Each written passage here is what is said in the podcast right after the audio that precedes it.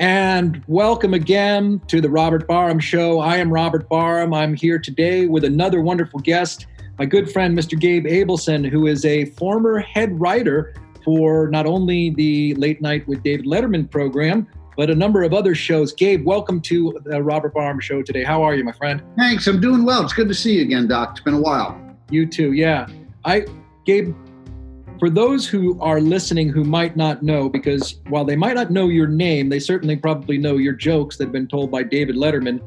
Where else did you uh, did you work as a writer uh, in late night television?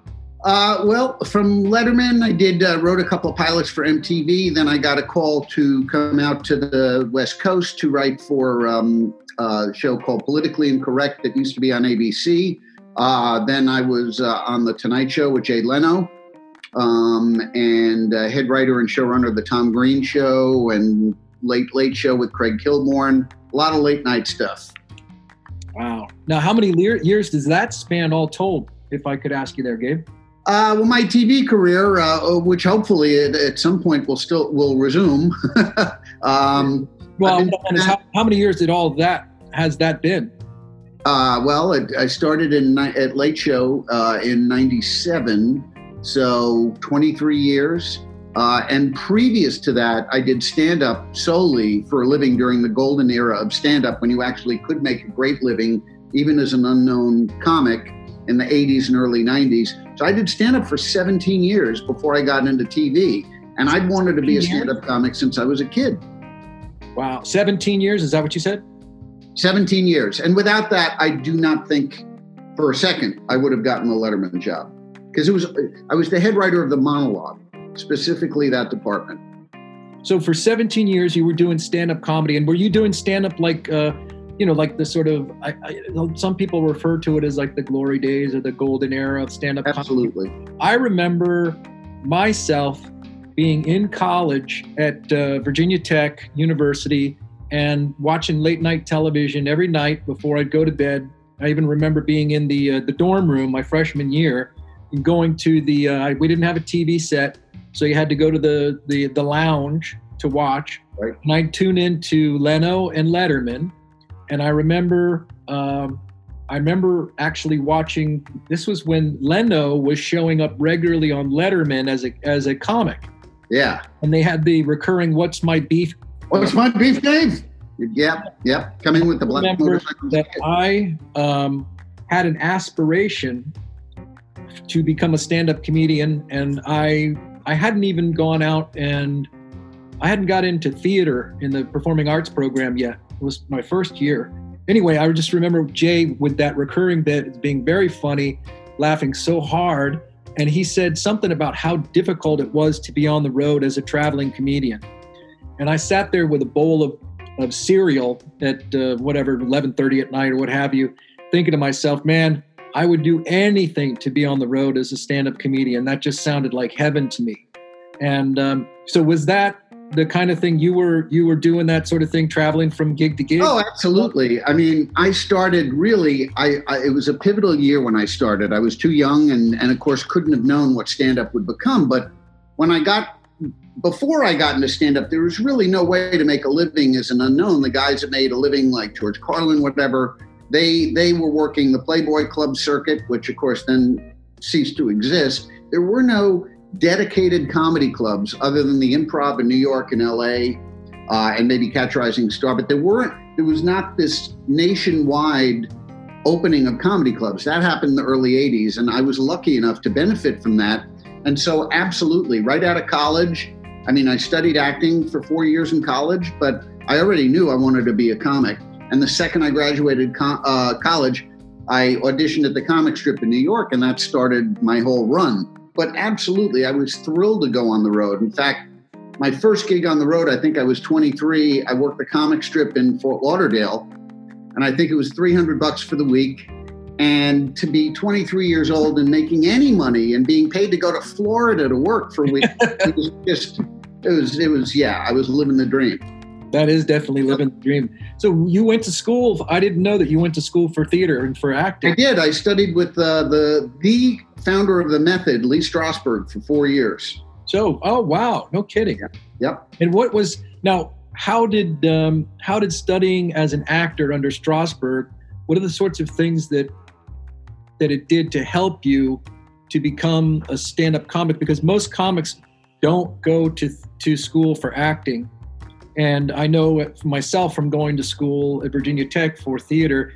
There's a lot of stuff that you learn, but what kind of stuff did you learn that you feel really helped you to become a better comic? Well, I think really the only time there's crossover, uh, and it's something that actually I can help actors with, uh, but it doesn't really. Uh, the only way I think it benefits is when you do what, what they call act outs and stand up, when you do a character, um, or even when you do an impression. Uh, um, you know, acting training helps. I don't think it helps at, in, at all in terms of just straight ahead you know, jokes or straight ahead stand up. Right, monology. When it involves, when it involves in, in inhabiting, you know, another character, another um, persona, then absolutely the training helps. Yeah. No. So you were 17 years. So that's four years training and acting. Had you done any theater prior to uh, prior to going to school for it? Did you do any theater in uh, high school? I, I actually, well, I did. I took an acting class in high school, but I never actually did a single production. Okay. Um, and once I graduated from, I, I went to NYU. I wondered whether or not you were one of those kids who started at the age of seven or eight or that kind of thing. No, but I did audition at the Improv in New York when I was 16. Um, and it was fun, but then I just stopped until I got out of college. Uh, I didn't. Between then and, and when you were in college or after right then, did you did you kind of harbor the secret dream or desire? Absolutely. I did. I did cabarets in college at their little black box theater all the time. I did stand up whenever I could. Oh, okay, I got it. So you yeah. were you were doing acting and going and doing stand up in college too. Yes, I wasn't hitting the clubs yet, but I was doing it in college performances. You know, okay, cabaret nights, stuff like that. So you've got your time in high school, your college, and then after that, there you are, you're on the circuit working all over the United States when this thing is blowing up for the first time in the history of the United States. And right. that was a pretty magical time. I mean, that, it was. You, like I mean, said, there were clubs that were opening up everywhere. It was a really abundant time, and um, and the level of uh, quality level of stand up was completely different back then because there were so many fewer comics, and the ones that were working were all great. I mean, now if you go into the comedy store, the improv on a Saturday, which is the biggest night, and some name, any name comes in, whether, you know, whether it's uh, Dave Chappelle or whether it's, you know, Seinfeld to do a guest spot, whatever, um, or lesser known comics, uh, it's a huge deal. When I started in 1980, you could go into the comic strip on a Monday, a Tuesday, a Wednesday, what you would think of as a dead night, and the lineup would be Jerry Seinfeld, uh, Paul Reiser, um, Rita Rudner, uh, um, Ellen DeGeneres, um, uh, uh, Chris Rock, Adam Sandler, Ray Romano, Kevin James. This would all be on one show on a midweek. So the quality of the comedy you were getting was was I believe superior. It wasn't as watered down. Well, it's you know it's funny that you say that. I remember when I was watching those shows come online on television you know, first it was you'd see these guys on the uh, you'd see them on with Carson, and then then uh, Leto and Leno and Letterman, and then um, I remember seeing, for example, Evening at the Improv came on, right, television series, and um, then for I remember for myself that when I started going on the road, I began to work with all these guys who had become sort of my inspirational heroes guys you you mentioned, like I remember being in college and opening for Ellen DeGeneres and going, "Wow, I, these people are real. I'm really getting to work with these people, and they are. You're right. They are fine comedians, yeah. all of them. It was a really high quality. Who were some of the, who were some of your your um, comedic influences or heroes? People that um, you know really inspired you to be the successful person that you are today as a writer and, and comic um, the successful person I am at home today, stuck in my kitchen. Um, uh, there, there's one person, you know, it's, it, it's funny. Sometimes you can mention a number of influences, and I did have some, but the biggest influence by far was George Carlin. Because when I was about 10 years old, Uh, there was a very kind, very elderly lady who used to sit downstairs on the bench in, in New York, where I grew up, and tell tell me stories. Her name was Mary Carlin. And when I got Carlin's record and I opened up the Class Clown album, it was the, a block away from me. He grew up a block away from me, and his mother still lived there. And she used to tell me stories about George, and she was a great storyteller, not surprisingly. And so, um, and plus, I thought, you know, I, I had, I started to buy more and more comedy albums as contemporaries, all of Carlin's contemporaries. And George, to me, was always uh, number one, uh, and and the guy that I wanted to be. Um, yeah, he's you know, like the like the Michael Jordan of, of comedy. I mean, he just just he and Pryor are the two. I think uh, if you ask most comedians, they'll say they were the two greatest at, at that specific occupation. So when you uh, when you grew up, you were actually talking with Carlin's mom. Carlin's mom, and you did you know that? Did you recognize realize it at the time? I didn't at first, but then when I a few years later, when I got my first comedy album, which was a George Carlin album, I went, "Holy crap! This is my block, or this is the block next to mine." And you know, obviously, I put it together, and and uh, and I found out it was her. And what's interesting is I've worked with a lot of Carlin's contemporaries doing stand up over the years, Robert Klein and David Brenner, but I never met Carlin. And so it was probably 16 years into my career, 15 years into my career.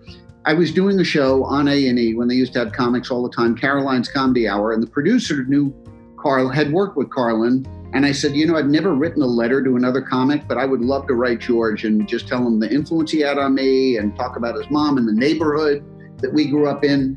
So she gave me a uh, address, a PO box. I wrote to him, and a couple months later, my wife comes running into my office going, Gabe, Gabe, George Carlin's on the phone. He actually called me. And really? from, from the letter? Hours. Huh? From the letter. From the letter. I mentioned a couple of things in the letter that no one would know unless they knew his mother and the neighborhood, you know, spe- specifically. So he'd know I wasn't just some, you know, I, I never did that. I never wrote fan letters or anything, but I wanted to tell him what an inspiration he was. And then years after that, not long after that, when I started at Letterman, he was on the show one night, and that was when I got to meet him. So that whole thing sort of came full circle. Wow, what was that completely like? I mean, that would have been for me. That something like that would have been a dream come true. It was mind blowing. It was mind blowing. It was unforgettable. Yeah. Wow. So did you guys keep uh, kind of uh, in touch after that, or? Um, not really. Uh, you know, I don't. I think it was just that one time that I saw him. We talked a bit, and and that was it. Um, but I did have other influences, like the people I mentioned, Robert Klein and, and David Brenner and Richard Pryor and Bob Newhart and, uh, uh, you know, and, and um, a lot of people back then. And did you have the good fortune to meet uh, some of those guys who were their, your, your kind of uh, your mentors in a sense? Well, I worked with Klein a number of times, and um, I always thought he was one of the funniest yeah, uh, by far. And um, and uh, yeah, I mean, I worked worked with uh, um, you know Sam Kinison and Bill Hicks, um, uh, and you know just many many you know Rich Jeni, who may not be a household name but should have been. Yeah, Jeni was uh, so funny. I he, remember working he, with him. He was as good as it got, and, and nobody including the top comics, they'll tell you nobody could exhaust a premise like Rich Jeni. Just when you thought there were no more jokes to squeeze out of it, he would find a way. I was going to say that almost sounds like it's not a compliment, but it is is highest of compliments. The highest of compliments, absolutely.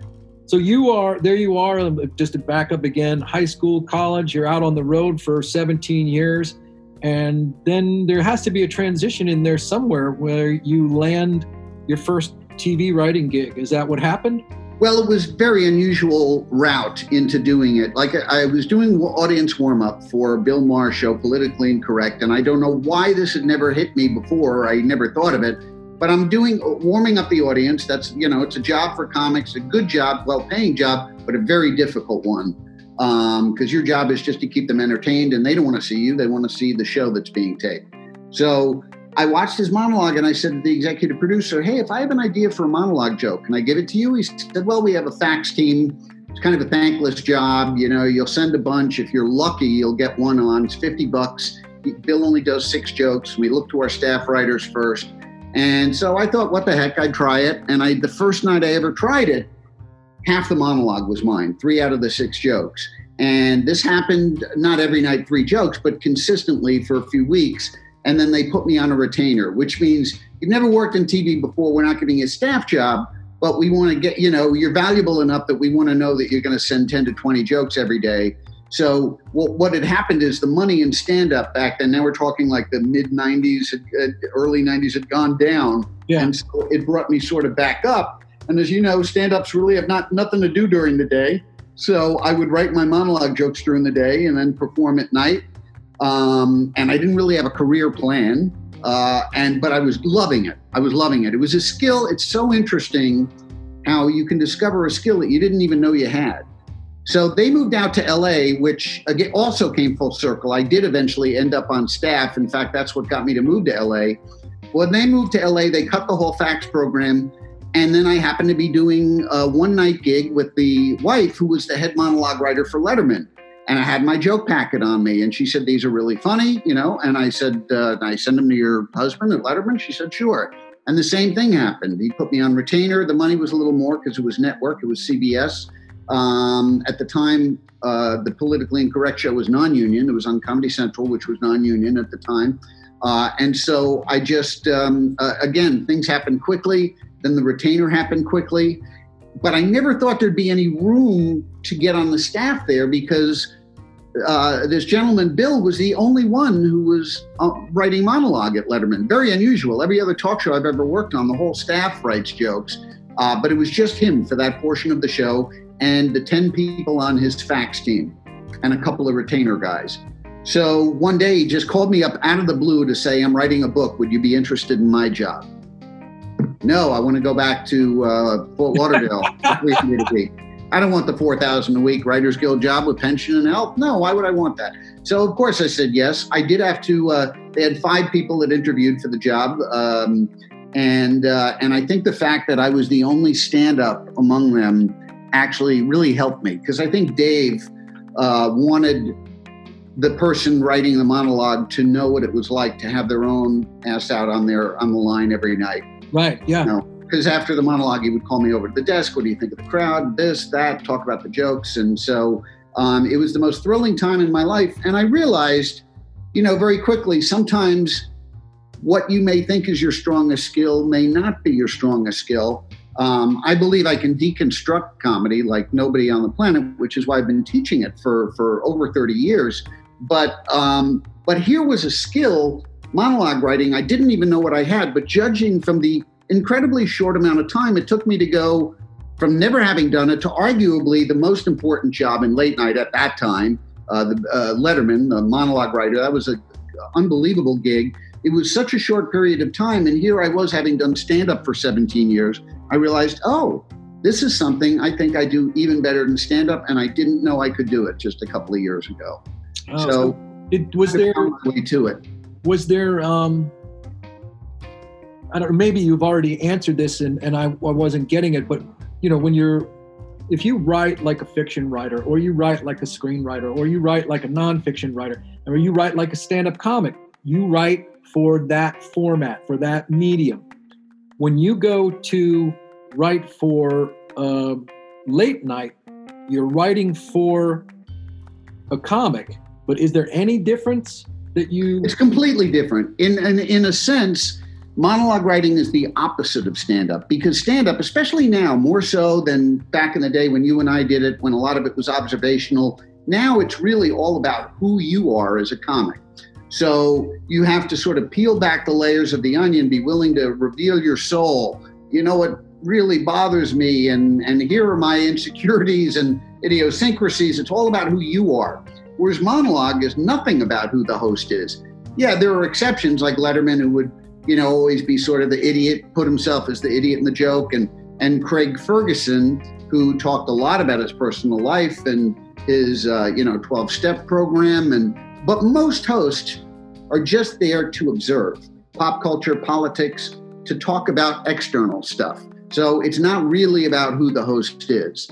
Uh, I mean, if you take, say, Jimmy Fallon, uh, Seth Meyers, um, you know, a lot of their jokes, with, with a minor tweak, could be done by the other comic. But if you look at someone, um, you know, like uh, a Dave Attell, or or even uh, uh, go way back to a Sam Kinison, nobody else can do their stuff like them. Sure. Yeah. Um, so mono- so the difference is persona is half of the joke in stand up. Persona is 0% of the joke in monologue writing. So monologue writing is by perspiration. You have to be able to sit down, write 20 jokes about topics in the news. Stand up is more about inspiration when you're out shopping and you go, oh, that's a funny thing with the credit card pad. I better write that down or put it in my voice recorder because I'll never remember it. And as you know, we don't. We think it will because it's the funniest thing we ever thought of. Then it's gone. Right. Um, so it, it really, I think stand up has to happen a lot more organically than monologue writing. You have to churn out those 20 jokes a day in monologue writing. Right. You churn them out as they happen in stand up, as you experience. It's experiential. Well, there now, so obviously you're at this place in your life now with that much experience under your belt, where you are a stand-up comic, you're a war, uh, who's worked on the road in the comedy club scene, you out in New York City, you are in LA, working as a warm-up comedian.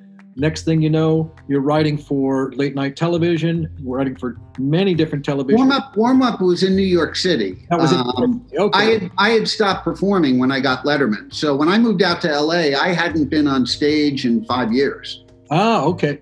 So yeah. now you are at a point now where it's safe to say that you can teach this stuff. You are a teacher, and with so many, you know, there's there's a lot of teachers out there uh, around the country, and many of them teach late night writing as well. What are you doing? What is in what you do and what you offer that's that? Well, I'll I'll I'll, I'll say two things about that. I hope I can keep it to two things. But number one is yes, there are a lot of people teaching late night, and unfortunately, far too many are not qualified to teach it. That doesn't mean they're not good teachers and they're not brilliant people with great comics, but there are a lot of teachers out there that will say, you know, on their website, you know, wrote for Jay Leno for four years. What I always advise people do, and I say you don't have to study with me, is go to IMDb, the International Movie Database, and look up that show, like The Tonight Show. And if that teacher's name is because they have a list of every writer since whenever it first went on the air in the early 60s, late 50s, every writer that's ever been on staff is on that list. If the person claiming to have written for The Tonight Show is not on that list, that means they faxed jokes to the show, like I used to do. The problem is, is half of this business is um, it, it's very political, and there are things that you not only you not only know have to know how to do this technically, um, know the techniques and formulas of late night monologue, but you also have to have worked at the show on a daily basis, been in the writer's room, seen the politics, the social aspect of it, know what to submit, what not to submit on staff, what to say, what not to say. Um, that there's a huge business part and political part and social part of the business that they cannot teach because they have not been on a staff. So the first thing I always say is research the teacher that you want to study with. Now I've been teaching comedy writing since 1983, probably before I was qualified to do it, but I've always been very analytical with jokes. And I've always been able to deconstruct them um, even before I became a much stronger writer, I was able to, and, and, and, I think a big part of that is my father's whole side of the family, they're all professors. Um, and so I think teaching sort of runs in my blood. Um, and, and so it's something I love doing as much as anything else, even writing or performing. And so uh, um, I have a very specific program in learning how to write for late night uh, uh, laid out, and it's been a system that's sort of been perfected over the last couple of decades. Uh, and I truly believe that I can prepare someone for submission, you know, for a submission to a show um, better than anyone. Uh, I have a lot of students that have applied to late night writers workshops at Networks and then come to me and then I show them, well, this shouldn't have been here. This shouldn't, you shouldn't have done this. You should reverse that, taking this word out. And they go, man, I wish I had come to you before I submitted. Because you do only get one chance at a first impression. Just because you get submitted and turned down doesn't mean you can't submit again, but you can be sure that they're going to remember you by that first submission. So you have to know not only what to do, but what not to do. Uh, you know, I get a lot of uh, students that want to write for late night, and I see their first uh, uh, submission to me, and it's filled with stuff that could never get on network. Well, you send in a packet like that to a late show, and they see some joke, um, you know, about God forbid somebody dying of uh, coronavirus or something, and and they say, well, this person clearly doesn't watch late night network television, or they would know not to do this. So I always tell people one of the most important things is to stay away from what I call first date subjects, um, sexual orientation, race, religion, uh, death, disease. Um, it's just a matter of common sense. Once you're on a staff, you can submit any jokes you want. You got the gig. But in order to get the gig, when you're just showing them about 10 to 15 jokes, you want every joke if it's your packet's going to be turned down you want it to be because they don't find it funny you don't want it to be because the content is inappropriate right um, and you know there's a very like when you're talking about uh, two things are coming up for me when i'm listening to you one of them is yeah. you're talking about analyzing a joke it's a bit like and for those who who may not know it's is it if i were to give a metaphor or an analogy you remember in, in school when we learned how to break down a sentence like for the grammar Exactly. Diagramming a sentence. Yep. Diagram a sentence for like here's the subject, here's the verb, here's the object, here's the modifiers of the verb, adverb, and things like that. You're talking about something a bit like that to understand here's the premise, here's the setup, here's the punchline, here are the tags, here's the that kind of thing. And then making sure the construction is it's to me another metaphor is a little bit and, and if I'm wrong, please please uh, correct me. But it's a little sometimes it can get all the way down to you know when you watch a jeweler with a jewelers yeah. Uh, jeweler's glass on their eye, and you you you're going through every facet of this gem that is a joke, and making sure that it's just perfect, all the way down to the last detail. Absolutely. When you perform it, that not only for the performer, the comedian, um, also for the the audience member, the listener, it is a joy to behold. Yeah, yeah. And, you know, as succinct and concise as stand up needs to be, and it should be.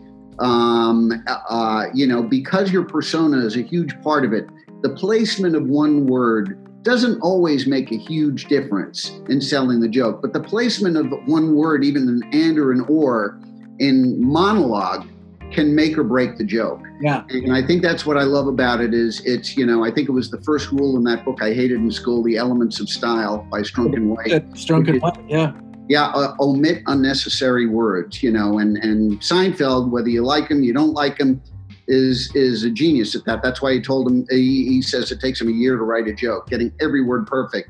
But in late night, there, there's they're very specific. You know, you don't like to think in stand up in terms of formulas or being formulaic. That's not good. You want to be an original. But in late night, you have to think in terms of formula. If you listen to the language, the musicality of it, they all use the same sort of terminology, and there's a reason for that. It works. Uh, you know, the setup is da da da da da, or as we call it, blank. That's the joke. Da da da da da. Apparently, I mean, apparently is used at the beginning as a bridge to so many punchlines in late night. So there are a lot of formulas and techniques and expressions um, that get you from point A to point B.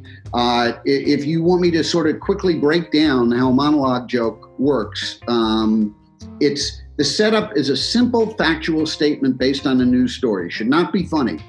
It's got to be just simple and factual. If there's too much information, the audience, the listener freaks out and they won't be able to listen to the punchline with a receptive ear. So you got to keep the setup really simple and it's got to be conversational. Another problem I find is too many writers for late night when they start out are doing it, you know, on their on their computer, and so it becomes too literate in the sense that it's right. not really colloquial or how we speak. So it's not like, it's not like uh, it's more like prose than it is like uh, uh, spoken word. Right. I mean, it is a stand up of the sorts. Yes, exactly. And you're communicating with people. So I always suggest, you know, tweaking the joke on on on the page and then going back to the voice recorder to make it more conversational. So you have the simple factual statement as a setup. Then the punchline, the very last word or two words of the punchline has to be where the humor is. And the problem with um, uh, that most beginning writers face is they give away or they te- what we call telegraph the punch too early so that there's no surprise afterward. And once the surprise is gone, the joke is over. So, in other words, the setup is almost like climbing the roller coaster, and then the punchline is a straight drop down. But if that drop isn't straight, meaning at the last word, it just kind of meanders and it doesn't have the same effect. And I can give you an example of, of a joke and, and how it's constructed really quickly. Sure. Uh, yeah. So I was with uh, Letterman during b- both the par- um, p- parts of Clinton's administration and Bush. And of course, when the Monica scandal happened, every night we closed with a Monica joke that was, uh, and Clinton joke that was, you know, about the scandal and that was what we would call blue or dirty, but it was clean enough to do on CBS. And the reason we did it every night is because it's such a forbidden subject for network we knew it would get the biggest laugh. We everybody knew what what what happened there, so you didn't have to explain what happened, but everybody knew what it was. So anything that sort of implied it would be probably funnier than the rest of the joke. So I had a joke uh, when Monica, uh, when Clinton first got caught. Uh, about a couple months later, he hired two spiritual advisors to come and pray with him every week in the Oval Office. So I thought, okay, this is this there's got to be a joke here. There's a, you know politician's gesture of being contrite. So my joke was uh, President Clinton has hired two spiritual advisors to come and pray with him every week. Great, just we need more people in the Oval Office on their knees. Not proud of it, but um, I think for illustration purposes. So there's the simple factual statement. President Clinton has hired two spiritual advisors to come and pray with him. So now what I do is I look for handles handles are two things or more things in the joke that are completely separate that you can tie together in a funny and unexpected way. And I would say that's about 90% of all monologue jokes are two or more subjects tied together in a funny and unusual, unexpected way. So in this case, I knew what the handles were. Very often it's difficult, but this was going to be Monica and the spiritual advisors, no question. So I start going through a mental Rolodex what do spiritual advisors do that could tie back to Monica Lewinsky? I'm thinking, well, they wear robes. Maybe there's a tie-in with her blue dress and the stain. It's not that close. What do they? What else do they do? Um, they pray. They're on their knees, and that's that light bulb moment where you found the intersection of your two topics. Now, interestingly, the original way I wrote that joke was just we need more people on their knees in the Oval Office. It would still get a laugh, but it would not get the same laugh as more people in the Oval Office on their knees, because knees is the punch word and has to go last. And because it's last, the essential information in the setup also has to come last. So you can remember it when you get to the punch word. That's part of the problem. Like you would never start a joke, uh, a setup, by saying something like, uh, you know, uh, President Trump met with Kim Jong Un uh, um, on uh, Monday at 12 o'clock at a palace in North Korea. No, that's the least essential information. We've now forgotten about what the joke is going to be about, uh, which is about the meeting between Kim and Trump. So you need to reverse that. You need to say on Monday at noon at the whatever Imperial Palace, President Trump met with Kim Jong Un. Right. So that information is fresh enough that they can remember it when you get to the punch word. So there's there's a real science to this that doesn't exist in stand up. People break the rules all the time in stand up, and I love that. You know, it's, it's about being an original. And here it really is about, there really are templates for late night jokes. Well, Gabe, I want to ask you if you were, as a writer, is there, you, do you have, did you have some jobs that were I guess, not normal, that were kind of nuts or crazy jobs while you were all that time? They, they couldn't have all been perfect gigs. As a writer? Yeah. Oh, man. Uh, well, something happened a few years ago. That's the first thing. What's the craziest job you ever had? Uh, um, as a writer. Yeah. Uh, the craziest job I ever had was um, probably about five or six years ago. I got hired by, I think he was, uh, uh, I, I, I don't know, he was, he was from somewhere in the Middle East, multi-billionaire who created some TV network, and he wanted me to write uh, promo spots, funny spots, for a device that was an electrical energy thing or vibrated that apparently did everything from cure cancer to stop heart disease. And it was just like it looked like a little buzzer that you just put in your pocket. And um, he and I said, okay, so you know we need to get the inventor of this uh, on the commercial talking about. it. He said, no, no, no. The inventor um, Uh, he lives overseas, not coming over here to do it. I said, well, you know, we need to show the device. they said, well, it hasn't actually been built yet. And he said, we thought you and the other writer could get in white lab coats and be the doctors talking about this device. So it's a non-existent device with me playing a doctor trying to sell this thing. A non-existent, doctor. non-existent doctor. Non right with a non-existent treatment. And so I said, no, I can't do that. Um, but it was it was it was crazy. He had this huge. He bought a building on Rodeo Drive, most expensive street in in the world probably, and uh, it was just it was it was insanity. Um, I'm sure there've been plenty of other uh, ones along the way, um, but uh, but that was that was crazy. I'd, I'd never been asked to do that in a writing job to play a fake doctor to sell a product that didn't exist. that ain't writing. no, it isn't. What about um, you had? I guess uh, you've been teaching for how long now? Oh my goodness, since uh, since '83. So maybe longer than anyone in the country. Thirty-seven years. Okay, now in, in that time, you had, um, I imagine, you've had many students. Oh yeah, I have students on almost every late night talk show. Um, and uh, actually, one student. Can you mention some of the uh, some of the students who are who they are? Yeah, sure. Uh, I have a, I had a student actually out here in LA at Flappers not too many years ago named Travon Free, who's one of the most successful writers in the industry now. He wrote for The Daily Show, for Samantha Bee, he's written pilots. He's a really hot commodity. I had another student uh, in the 80s named Michael Platt who came to my class as an attorney, one of the hottest sitcom and movie writers in Hollywood right now. Um, I've had, uh, uh, you probably know Eddie Pepitone, the comic. Sure, sure. Uh, he was a student of mine, hilarious guy. Gary Greenberg, who's been the head writer at Jimmy Kimmel for, I think, since the beginning, if not for at least 15 years. He was one of my stand up students. Um, and like I said, I have students on uh, um, on staff almost everywhere. So that's a thing that I love. That gives me as much satisfaction as getting a job myself, if not more so. Is taking someone who hasn't really done this, who doesn't have experience, and getting to them to the point where they can get the job, um, which they're much more likely to do because they're all younger than me. So ageism is alive and well.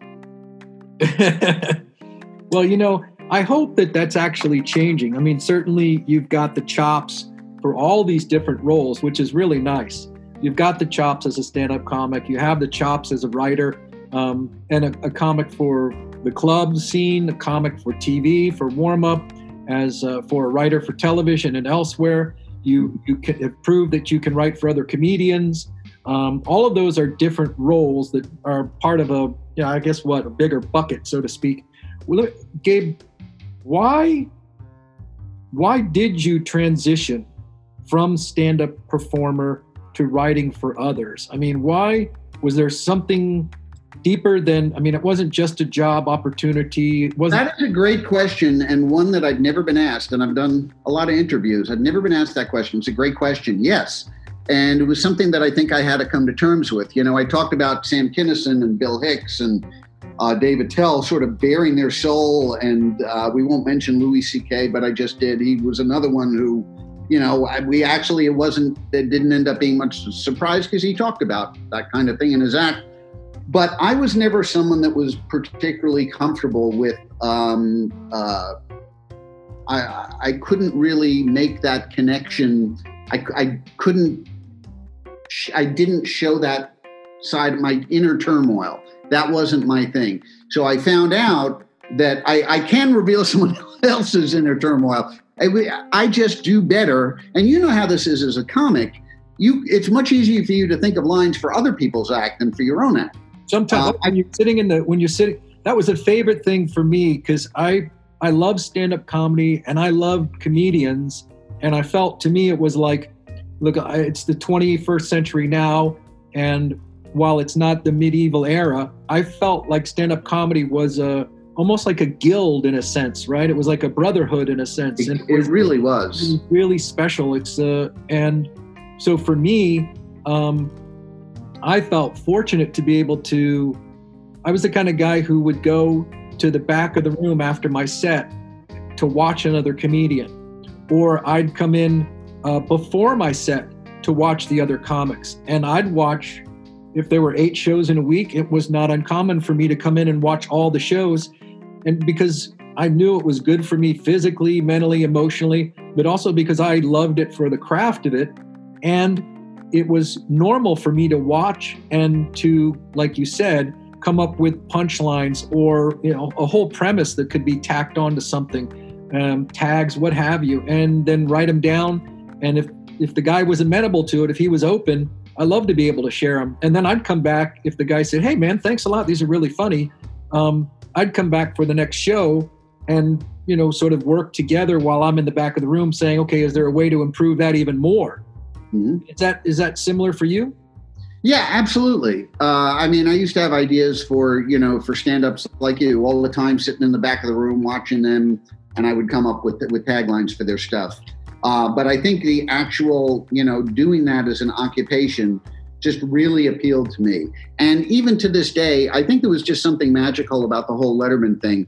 Because even today, when I'm writing jokes for others or even for myself, I still have Dave's voice in my ear. For whatever reason, uh, my I write in his voice, and so that it kind of makes sense that that all happened. Can we can we just for a minute break out for just a second because you just said something that's totally totally compelling to me and totally fascinating. Sure. In um, we, I know we've talked about this particular topic just a little bit before, not today, but in a, in previous conversations, because um, you and I actually worked together on another radio show.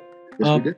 In NLP, there's something that's called modeling, which is the core of neuro linguistic programming. And what you just said, what I noticed, is you said, I still have Dave's voice in my ear. And you took your right hand and you pointed it to your your right ear right about here. And if i mention that to you you can hear his voice right now can't you? Yes i can. If i ask you to point with your finger i know we're in audio so the folks can't really see this or they might not be able to see this but is it if i ask you to point exactly where it's at is it right about at your right ear or your left ear? I'd say it's more in my head it's sort of at, in your head and it's at that spot right there. Yeah right there. It's in the spot that's like a, um, i guess that's actually that's not too far off from the visual cortex and uh, it's behind the parietal parietal lobe it's it's not necessarily in your brain it's in a in a space in your mind correct? Right. And what's right. the other thing if i can share because i've been I, I, find your story totally uh, riveting. I think it's a fantastic story. Oh, and um, when I'm watching you, I also notice that something that I'm not sure if you're aware of it. Um, that when you mention David Letterman's voice, or many times when you're mentioning these other comics and the comics are in your story uh, speaking, you look down into your to your left. You're actually looking down into your left, but you're hearing their voice sort of up and to your right. It seems. Is that correct? That's that's yes, uh, absolutely. That's pretty dead on. Yeah, and I also noticed if I mean if you don't mind me sharing this with you because I've been watching really closely, having a ball paying really close attention, is that you sometimes when you really get into it, you'll start to rock back and forth, and you'll have a kind of rhythm, like in your rocking motion. It's like yeah. you're really jamming to whatever it is that you're doing. You're getting your whole body into it, so I can see your eyes are moving and your body's rocking and your hands are gesticulating and you're sort of it's like you're almost kind of um, almost wizardly kind of air sculpting with your gesticulations in front of you. And um, it's really something to watch. And it's not meant to, I hope I'm not making you feel uh, embarrassed or vulnerable at all. No, not at all. I find it quite interesting. Um, and, and I am very passionate about it. And that's probably what you're, what you're reading. I'm not the most animated guy, but when I start talking about comedy, yeah, I, every, the synapse is open and fire and everything is going on. Yeah. I really, love talking really, shop. Really interesting. When and you know, we talked about a lot of things today. We talked about stand-up comedy and we talked about writing. And there's some other things that you're involved in though that are also loves or things that you're kind of passionate about. And one of them is um, mentalism. Yes. Is that true? That is true. And that is true. I, I do per- mentalism performances that are solely mentalism. If if what is it that is um, so what is it that is so makes it so passionate for you about mentalism? Uh, well, you know, as I've evolved, I mean, it sort of started with, uh, you know, props and things like that for uh, mentalism. What I'm really into now is completely propless stuff, just mind to mind, and uh, using, like you said, NLP and techniques to have people reveal information that they don't even know they're revealing. And then when you reveal it, it seems like you're reading their mind. Basically, there, there's a guy named, um, uh, terrific mentalist named Banachek. Steve Shaw is his real name. Sure, familiar with it. And yeah. yeah. and he describes when when people say, "What do you do?" and he says at the beginning of his act, and every mentalist uses this. I don't use it, but but it is right on the money. He said, "I use my five senses to give the illusion of a sixth. That's I use psychology, suggestion, intuition, which is not um, part of the five senses. There is something extra. And I'll tell you something, now having done it for about 20 years, I scare myself sometimes uh, when I nail things right about people and their lives. When I do a reading, I don't do readings with tarot cards or anything, but I'll do just a cold reading. And I think a lot of it is actually pretty dry. I think a lot of it is statistical because I know in certain situations now, having performed certain demonstrations so many times how people are likely to react. And what's very interesting is it's cultural, I found, because I, you know, I travel around the world doing this, and certain things that work in the States on everybody not only don't work on people from other cultures where English isn't the native language, but they won't even work on people from Canada or the UK.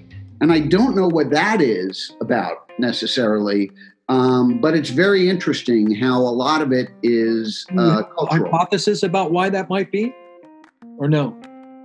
Um, I, I, can only assume that it has to do with uh, our upbringing and uh, the way we were raised and where we were raised, and maybe what our go-to references are in our mind that you can hang something on as, as, for Americans, but may not translate in another culture.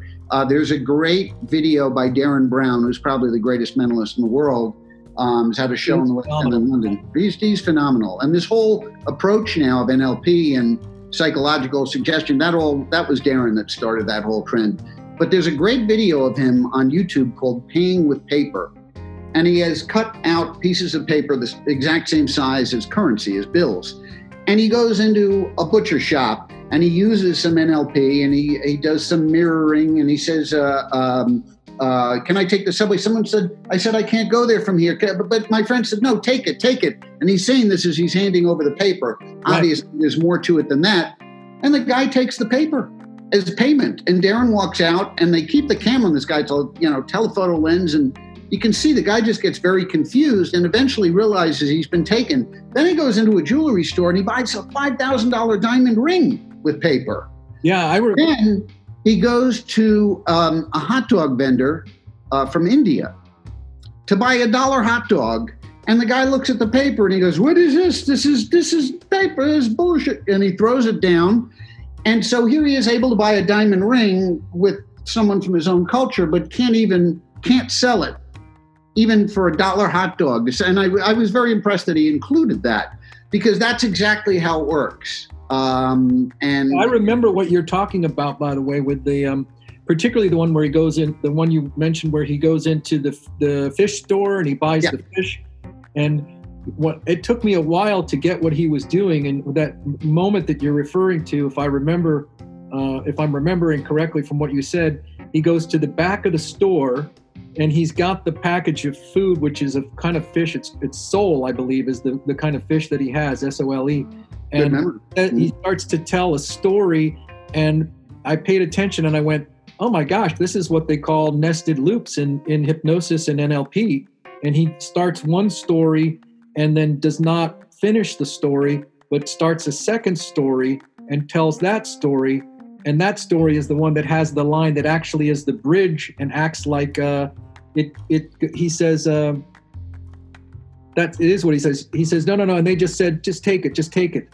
So I took it, and that's this. The story is just take it is referring to what he's talking about in the story, but at that exact moment is where he takes the piece of paper that is not money and hands it to the guy who takes it, who just takes it and puts it away in the register if it's as if it's a real bill, like a ten or twenty or whatever it may be.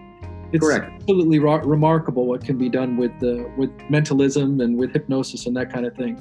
Yeah, and it's funny because people often ask me, like, how does this possibly tie into what you've been doing for 40 years uh, with, with, with comedy? And I, I think, uh, you know, because I've given that a lot of thought, and I think it there the similarity is that with mentalism, you know, you're it's shock and awe. I mean, people just don't know what to, you know, you you surprise them with something that's absolutely impossible. You reveal something. At this point, I'm trying to do this where nobody's written anything down, nobody's said anything, and you reveal information, and that's sort of the your uh, in a punchline with a punch word at the end, like I talked about the roller coaster drop, you're pulling the rug out from under their mind when you surprise them with a punchline. And I think you're also pulling the rug out from under their mind when you surprise them as a mentalist, um, or even though I don't do magic. I mean, I think that's that's what magic is as well. You're just um, you know, you're leading them down the garden path. It's exactly how a joke works, and then suddenly turning a corner on them. Yeah, there's there's that element of misdirection and surprise. Exactly. And um, it's a from an auditory perspective, it's a kind of sleight of mouth. In fact, I remember um, going sleight to of mouth, sleight of mind. I remember going, and it's a kind of sleight of mind that both of them share. And Yeah. in comedy, it's a misdirection, it's a sleight of mouth, but in magic, it's usually a kind of sleight of hand. That both Right. There's no sleight of hand in mentalism. quality, which is, is which is a sleight of mind. Right. I remember watching, um, going to the, the, the comedy or the Magic Castle and watching what the guy did. I was at one of the theaters and it occurred to me as I was watching, he's using, there are certain phrases and things like that, certain things in certain grammars that we apply every day. And those grammars cause our mind to jump ahead and to project. And the comedian, the writer, will take uh, advantage of that opportunity to create the misdirection. And so, in the same way that uh, comedians will do that in speaking, or a writer will do it in writer in writing, it seems like the the magician or mentalist will do a similar thing with body language and voice and whatnot. Absolutely. Reading body language and and is a huge part of it. Yeah. Yeah. Gabe, this has been uh, absolutely enjoyable for me. And I want to ask you you've got some, you teach, do you have I do. some classes that are coming up soon? Or I do. In fact, I have one starting May 11th um, at Flappers Comedy Club out here. If anybody's interested, they can look up uh, Flappers Comedy Club Burbank, and they have an entire university dedicated to uh, with different teachers of, of stand up. I teach the writing for late night television class, but I also do private Skype sessions with uh, comics and uh, and wannabe late night writers from all over the world, actually. Um, and uh, it's you know for me i love do like i said i love doing it. It's very rewarding. Um, if anybody wants to contact me i mean i have like i said a pretty good track record of getting people on shows. Um, so for somebody that's already doing comedy the private sessions are probably best. Uh, for someone that's never written comedy at all i would say the flappers course uh, because it starts from zero, where I actually lay out how to do all this stuff, uh, would probably be the way to go. Okay. Now that's at uh, that's at Flappers Comedy uh, Club, which is uh, uh, it's in uh, it's in the Burbank. valley. It's in It's in Burbank, and over at the the Media City Center, I believe. Uh, around, yes, exactly. And how many are? Is it one class? Is it more than one class? It's uh, right now. It's a four-week class. You know, other before COVID, it was it was six weeks, but the price is a lot lower now too because it's only four weeks. Um, and then the fifth week, uh, I take their jokes and do a monologue with it a, from one of these Zoom comedy clubs, so they get to see what it's like to have their material tweaked a bit and then delivered by somebody else. Because most most of the students I have, or a lot of the students I have, are comics or people just starting out in comedy. And so they've never really written for anyone but themselves. So they get to have that experience as well. Um, but I highly recommend it for anyone that wants to go into TV writing. Yeah, and I know from I can say from knowing you that you are a funny man, and it's pretty obvious that you know what you're talking about. Well, Gabe, I hope that you'll come back again. Um, Would love to, Doc. Conversation today, and uh, I would just like to thank you for being here today. I know if we had uh, any listeners calling in today, they'd probably be thanking you too. And uh, what we're going to do now is we're going to wrap up our program. This has been the Robert Barham Show today, and our guest was Gabe Abelson. And you can check out Gabe, like he said, you can find him at the Media City Center at Flappers Comedy Club, which you can go ahead to, uh, to online on the web. And uh, if you're interested, check out his class that he is teaching. And, and if they want to get in touch with me privately, they can hit me up on Facebook too if they'd like. And your name is like it sounds. It's uh, can you spell your name? Do you mind? Sure. First name is Gabe G A B E. Last name Abelson A B E L S O N. Very good, Gabe Abelson. Thanks, my friend, and uh, we will talk with you again. Sounds great, Doc. Have a fantastic afternoon. You too. Good to see you.